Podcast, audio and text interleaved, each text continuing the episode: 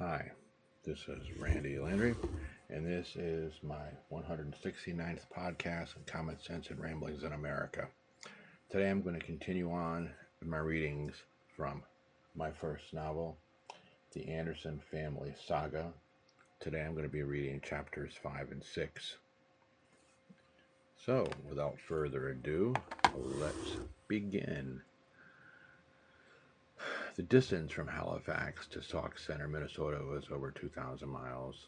I will spend some time discussing his railroad trip from Canada, since I only briefly mentioned the original journey in passing in a previous chapter. The main reason I did not discuss the original route Grandpa Gordon took to get to Canada was because it was all a blur for him.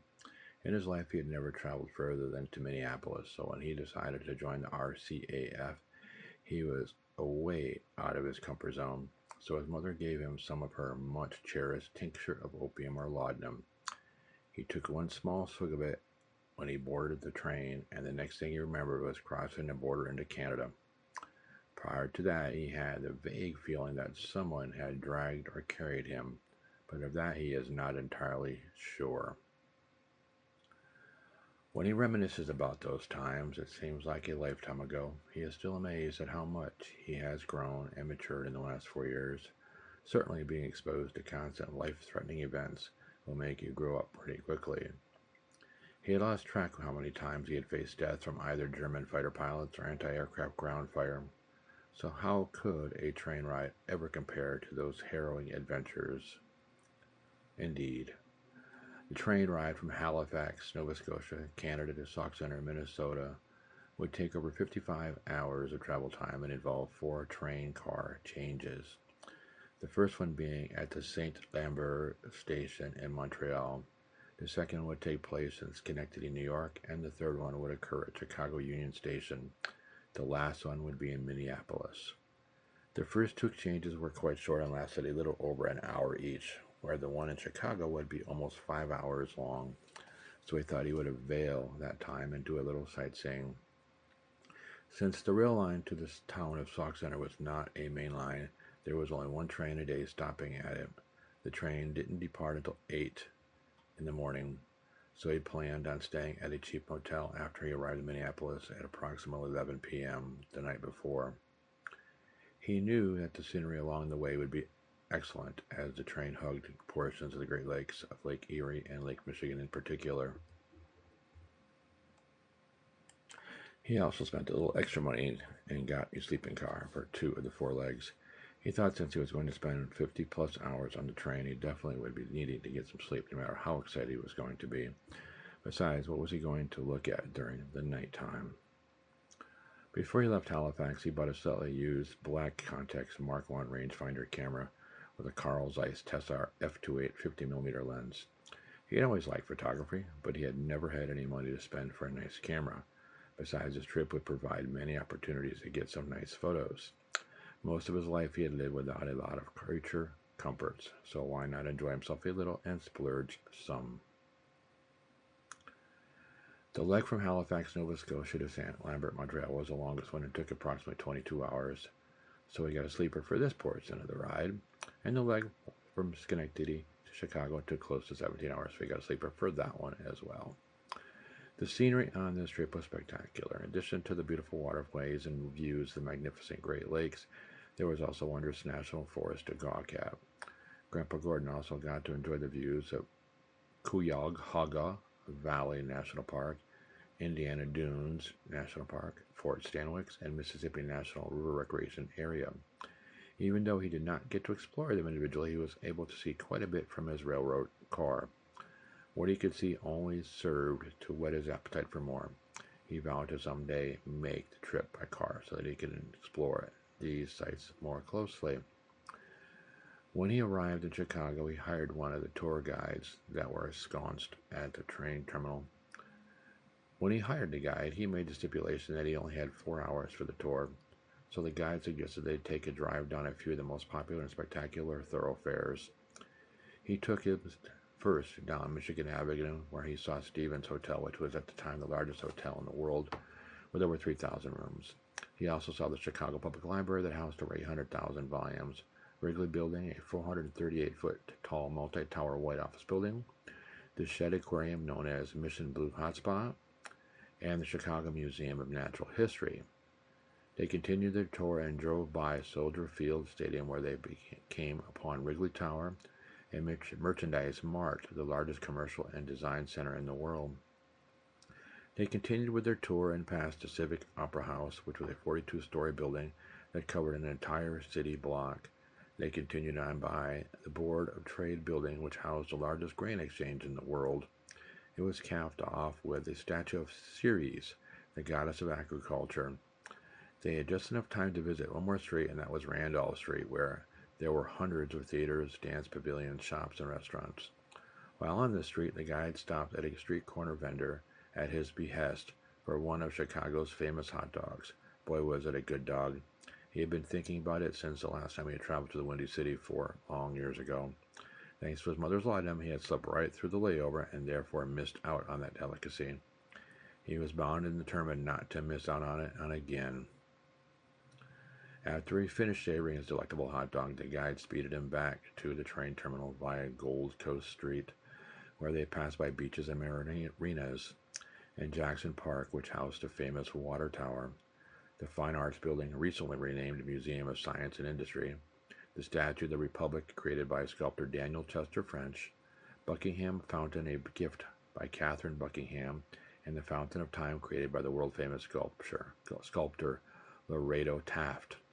By the time he had revived back to the train terminal, his head was ready to explode from all the things he had just seen. He surely got his $2 worth.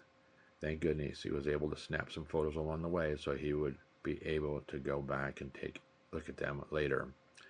He quickly hopped onto his next exchange and began the portion of his train ride to Minneapolis. He had to admit that even though he was enjoying himself immensely on this train ride back home, the anticipation of seeing his family was starting to get to him. He was going to arrive in Minneapolis at 10:56 p.m., so he ended up staying at a small sleazy hotel near the train station. The final leg was scheduled to depart at 8 a.m. in the morning. He had eaten on the train, so when he arrived at the station, he immediately crashed on the bed in his motel room. It was a lumpy bed, but he had slept on far worse mattresses and in far worse accommodations. Actually, that night was the best he had slept in quite some time. It was nice not to feel his room moving or having to listen to bomb and mortar shells exploding. When he finally made it back to the farm in Sauk Center, his family had a big handmade banner hanging from the front porch, and his whole family was there to greet him. They had put on quite a spread for him, with even a cake and candles. It felt so good to be home with all of his loved ones. As time progressed on the farm, he found himself reminiscing more and more on events in his past life, a life that now seemed so alien to him. He could not believe how his life had changed and all the things he had seen during the war. The final horror that he got to experience was a flyover of the Auschwitz concentration camp. He was tasked with flying a photographic reconnaissance mission over the camp to get evidence of the atrocities being perpetrated by the Germans on the Jewish people. He could still see the billowing smoke spewing from the furnace smokestacks. He knew that he would have this entrenched in his memory for all eternity. He was not even sure if the photos he took would ever see the light of day. Another thing he started noticing, and in fact had been occurring more and more frequently when he first boarded the transport ship, and that was his recurrent nightmares he was having. In these dreams, he was reliving all the kills he had made as a fighter pilot. He had kept on seeing the faces of the German pilots that he had shot down. Since there were no air-to-air missiles in World War II, all the dogfights that took place occurred in fairly close proximities. They were so close, in fact, that in many cases you even were able to see their expressions. There was a sort of intimacy involved in these aerial contests. Little did he know at the time that he was experiencing was post-traumatic stress disorder, PTSD. Now there are resources to help the affected combatants.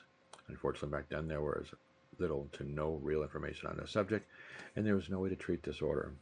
So the vets had to suffer in silence. Most of them felt that if they expressed their feelings, it made them somehow less of a man. Lucky for him, Grandpa Gordon was young, healthy, and very resilient. He also had the supportive structure and love of a very close-knit family to help him to get through the difficult times that laid ahead. I have a little asterisk by this because I will be discussing this in a little more detail later on in this chapter. It turns out that family is one of the best therapies for PTSD. Another great therapy is simply to talk about it. Since he was a decorated pilot, he had no problem finding people who wanted to listen to his war stories. So over time he regaled his adoring family and neighbors. The healing process proceeded in incremental fashion. The outdoors and fresh air can also be helpful in treating PTSD. Okay, obviously, he had that in spades on the farm. As the week progressed, he began to experience fewer and fewer nightmares until his sleep pattern had returned to normal. A matter of fact, as the symptoms of his PTSD faded away, his youthful exuberance began taking over and he started getting antsy all over again. There was, in fact, only so much visiting that a young man could take. He had caught up with all of his friends and family, and in fact his stories were becoming a little stale and repetitive. Another thing he started noticing, and that was that he no longer was satisfied with his life on the farm. Frankly, when he got back, he wasn't sure how he would really feel. He knew that he had planned on joining the U.S. Air Force, but he also wanted to leave his options open as well. Now he was finding it harder and harder to relate with his friends. While he was secure in the fact that he would always have his family, his friends from high school and the neighboring farmers were not so close anymore. They just could not relate with his experiences. They could not comprehend the atrocities that he had witnessed and the lives that he had taken. He was coming to the realization that he missed being around people who had the same experiences. He could relate to these people a whole lot better. Despite the effort he had made not to establish close relationships in the war, he had found that they still happened. Now he in fact missed those relationships. Or friendships that he has established.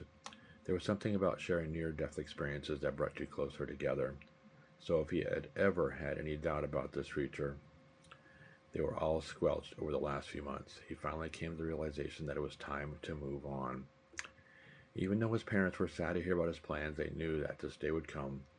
When they had met him on the train terminal in Sauk Center, they had quickly realized he had become a sober, quiet, and reserved young man. They could see not only pain in his eyes, but also hardness there as well. He still hugged and kissed them, but things had changed. Their baby was no more. It made them sad, but proud as well. So Grandpa Gordon packed all his belongings and gave his keepsakes to his siblings. His parents had kept his room just though he had left it when he went off to Canada. He now realized that he could not come home anymore.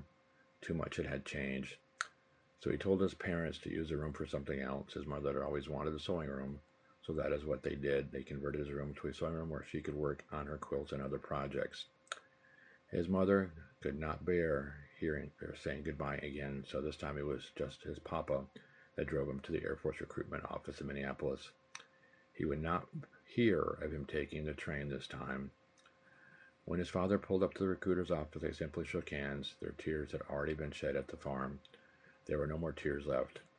As he walked into the office and was greeted by an agent attired in a dress uniform, his father sped away with fresh tears streaming down his face. Now, the asterisk is taking place here. Whatever your personal experiences or symptoms, the following tips can offer effective ways to help you heal and move on. PTSD Self-Help Tip 1. Challenge your sense of helplessness. Recovering from PTSD is a gradual, ongoing process. Healing doesn't happen overnight, nor do the memories of the trauma ever disappear completely. This can make life seem difficult at times, but there are many steps you can take to cope with the residual symptoms and reduce your anxiety and fear. Overcoming your sense of helplessness is key to overcoming PTSD. Trauma leaves you feeling powerless and vulnerable. It's important to remind yourself that you have strength and coping skills that you can get through tough times. One of the best ways to reclaim your sense of power is by helping others. Volunteer your time, give blood, reach out to a friend in need, or donate to your favorite charity. Taking positive action directly challenges the sense of helplessness that is a common symptom of PTSD. Positive ways of coping with PTSD. Learn about trauma and PTSD. Join a PTSD support group. Practice relaxation techniques. Pursue outdoor activities. Confide in a person you trust. Spend time with positive people. Avoid alcohol and drugs. Enjoy the peace of nature. Tip 2. Get moving. When you're suffering from PTSD, exercise can do more than release endorphins and improve your mood and outlook. By really focusing on your body and how it feels as you move, exercise can actually help your nervous system become more efficient. Rhythmic exercise that engages both your arms and legs, such as walking, running, swimming, or dancing. Instead of focusing on your thoughts, focus on how your body feels. Notice the sensation of your feet hitting the ground, for example, or the rhythm of your breathing, or the feeling of the wind on your skin. Rock climbing, boxing, weight training, or martial arts. These activities can make it easier to focus on your body movements. After all, if you don't, you could get hurt. Spending time in nature, pursuing outdoor activities like hiking, camping, mountain biking, rock climbing, whitewater rafting, and skiing helps veterans cope with PTSD symptoms and transition back into civilian life. Anyone with PTSD can benefit from the relaxation, seclusion, and peace that come with being out in nature. Seek out local organizations that offer outdoor recreation or team-building opportunities. Tip number 3, reach out to others for support. PTSD can make you feel disconnected from others. You may be tempted to withdraw from social activities and your loved ones, but it's important to stay connected to life and the people who care about you. You don't have to talk about the trauma if you don't want to, but the caring, support, and companionship of others is vital to your recovery. Reach out to someone who you can connect with for an uninterrupted period of time. Someone who will listen when you want to talk without judging, criticizing, or continually getting distracted. That person may be your significant other, a family member, a friend, or a professional therapist. Or you could try volunteering your time or reaching out to a friend in need. This is not only a great way to connect to others, but can also help you reclaim your sense of control. Joining a PTSD support group. This can help you feel less isolated and alone, and also provide invaluable information on how to cope with symptoms and work towards recovery. Tip number 4, support PTSD treatment with a healthy lifestyle.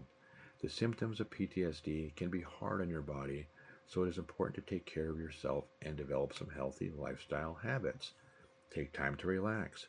Relaxation techniques such as meditation, deep breathing, massage, or yoga can activate the body's relaxation response and ease symptoms of PTSD.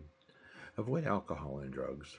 When you're struggling with difficult emotions and traumatic memories, you may be tempted to self-medicate with alcohol or drugs, but substance use worsens many symptoms of PTSD, interferes with treatment, and can add to problems in your relationships. Eat a healthy diet. Start your day right with breakfast and keep your energy up and your mind clear with balanced, nutritious meals throughout the day. Omega-3s play a vital role in emotional health, so incorporate foods such as fatty fish, flax seeds, and walnuts into your diet. Limit processed food, fried food, refined starches, sugars, which can exacerbate mood swings and cause fluctuations in your energy. Get enough sleep. Sleep deprivation can trigger anger, irritability, and moodiness. Aim for somewhere between 7 and 9 hours of sleep each night. Develop a relaxing bedtime ritual. Listening to calming music, watching a funny show, or read something light, and make your bedroom as quiet, dark, and soothing as possible. Getting professional help for PTSD. If you suspect that you or a loved one has post-traumatic stress disorder, it's important to seek help right away. The sooner PTSD is treated, the easier it is to overcome. If you're reluctant to seek help, keep in mind that PTSD is not a sign of weakness, and the only way to overcome it is to confront what happened to you and learn to accept it as part of your past. This process is much easier with the guidance and support of an experienced therapist or doctor. It's only natural to want to avoid painful memories and feelings, but if you try to numb yourself and push your memories away, PTSD will only get worse. You can't escape your emotions completely. They emerge under stress or whenever you let down your guard, and trying to do so is exhausting. The avoidance will ultimately harm your relationships, your ability to function, and the quality of your life. The information that I have included at the end of this chapter is by no means a definitive and comprehensive discussion on the subject of PTSD. I included it here so that it can serve as a starting point or place. I devoted more time to the subject in my book, The Making and Life of a Registered Nurse in the Era of COVID-19. Chapter 14, My Battle with PTSD. In this chapter, I covered it more in depth. It is definitely an important topic. Countless people suffer from it, and it claims way too many lives every year. If you suspect that you are suffering from it, seek treatment. Don't become a statistic. That ends my reading of Chapter 5, and I will be going over starting chapter 8, or I'm sorry, 6 in just a moment. Chapter 6, Grandpa Gordon re-enlists. Since the war was officially over by September 2, 1945, Grandpa Gordon figured it would take some time for not only the government but the military to get their houses in order. He figured that the 1st of January 1946 should be enough time for them to decide what their needs would be.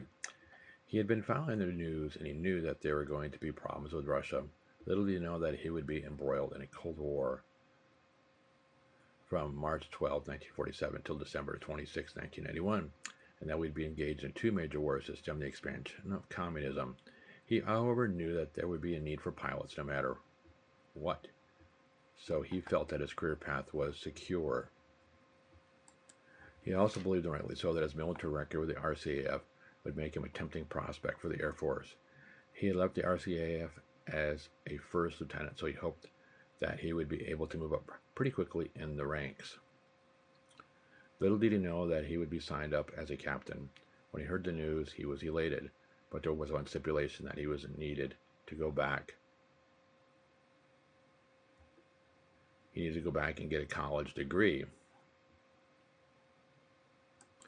Due to the extenuating circumstances related to the war with Germany, they had overlooked some of the educational requirements and had allowed cadets to test out for promotions.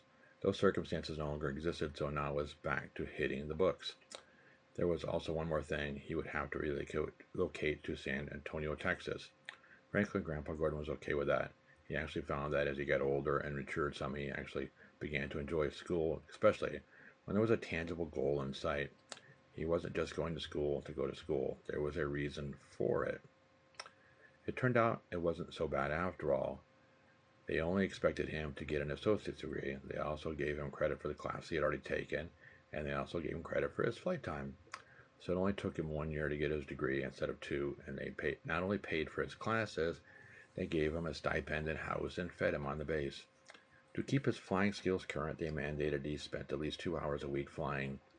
One thing is for sure, you did not have to twist his arm. In the 6 months since he had left the RCAF, he had not been in a plane once, and boy did he miss it.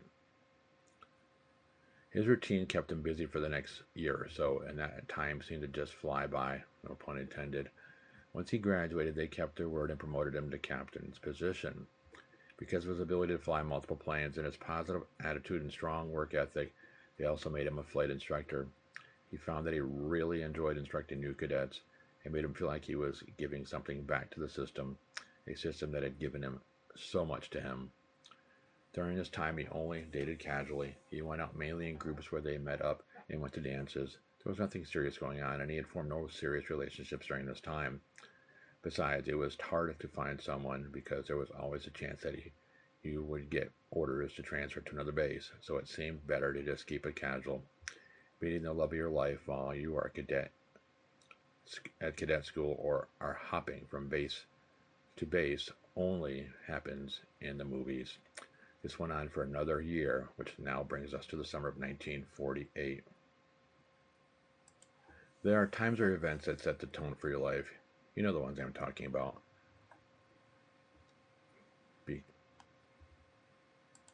Because everyone has experienced these events.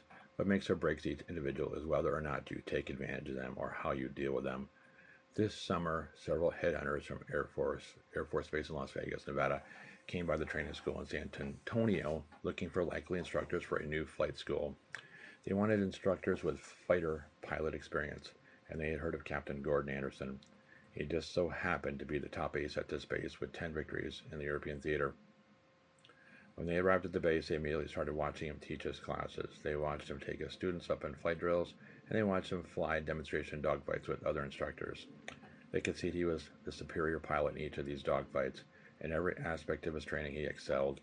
He engaged with his cadets, and they seemed to be riveted with his instructions and in his classes. The Vegas boys could see that he was a natural instructor and trainer. After they watched him for a couple of days, they got together and discussed what they had saw.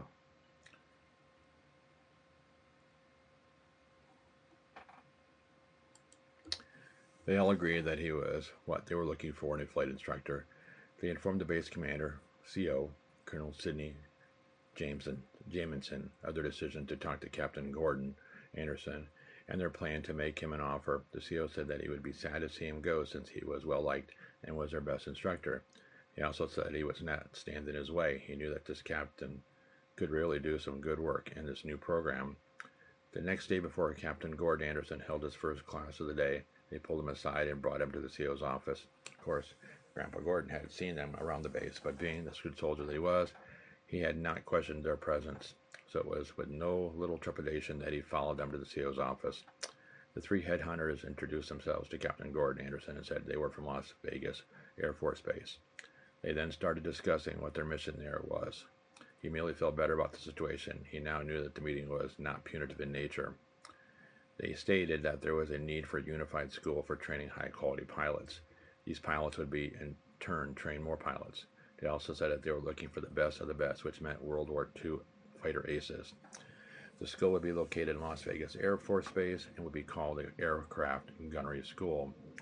The training would be exhaustive and would last 5.5 months. There would be 2 classes a year. They would only take the best pilots from the Air Force for these classes. They told Captain Gordon that he had all the right tools to make a great instructor at the school. However, there was one stipulation. He had to pass the class before he could teach it.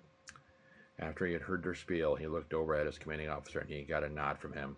He turned back to the three headhunters and said with a big grin on his face, and said, "Yes." He then asked, "Where do I sign?"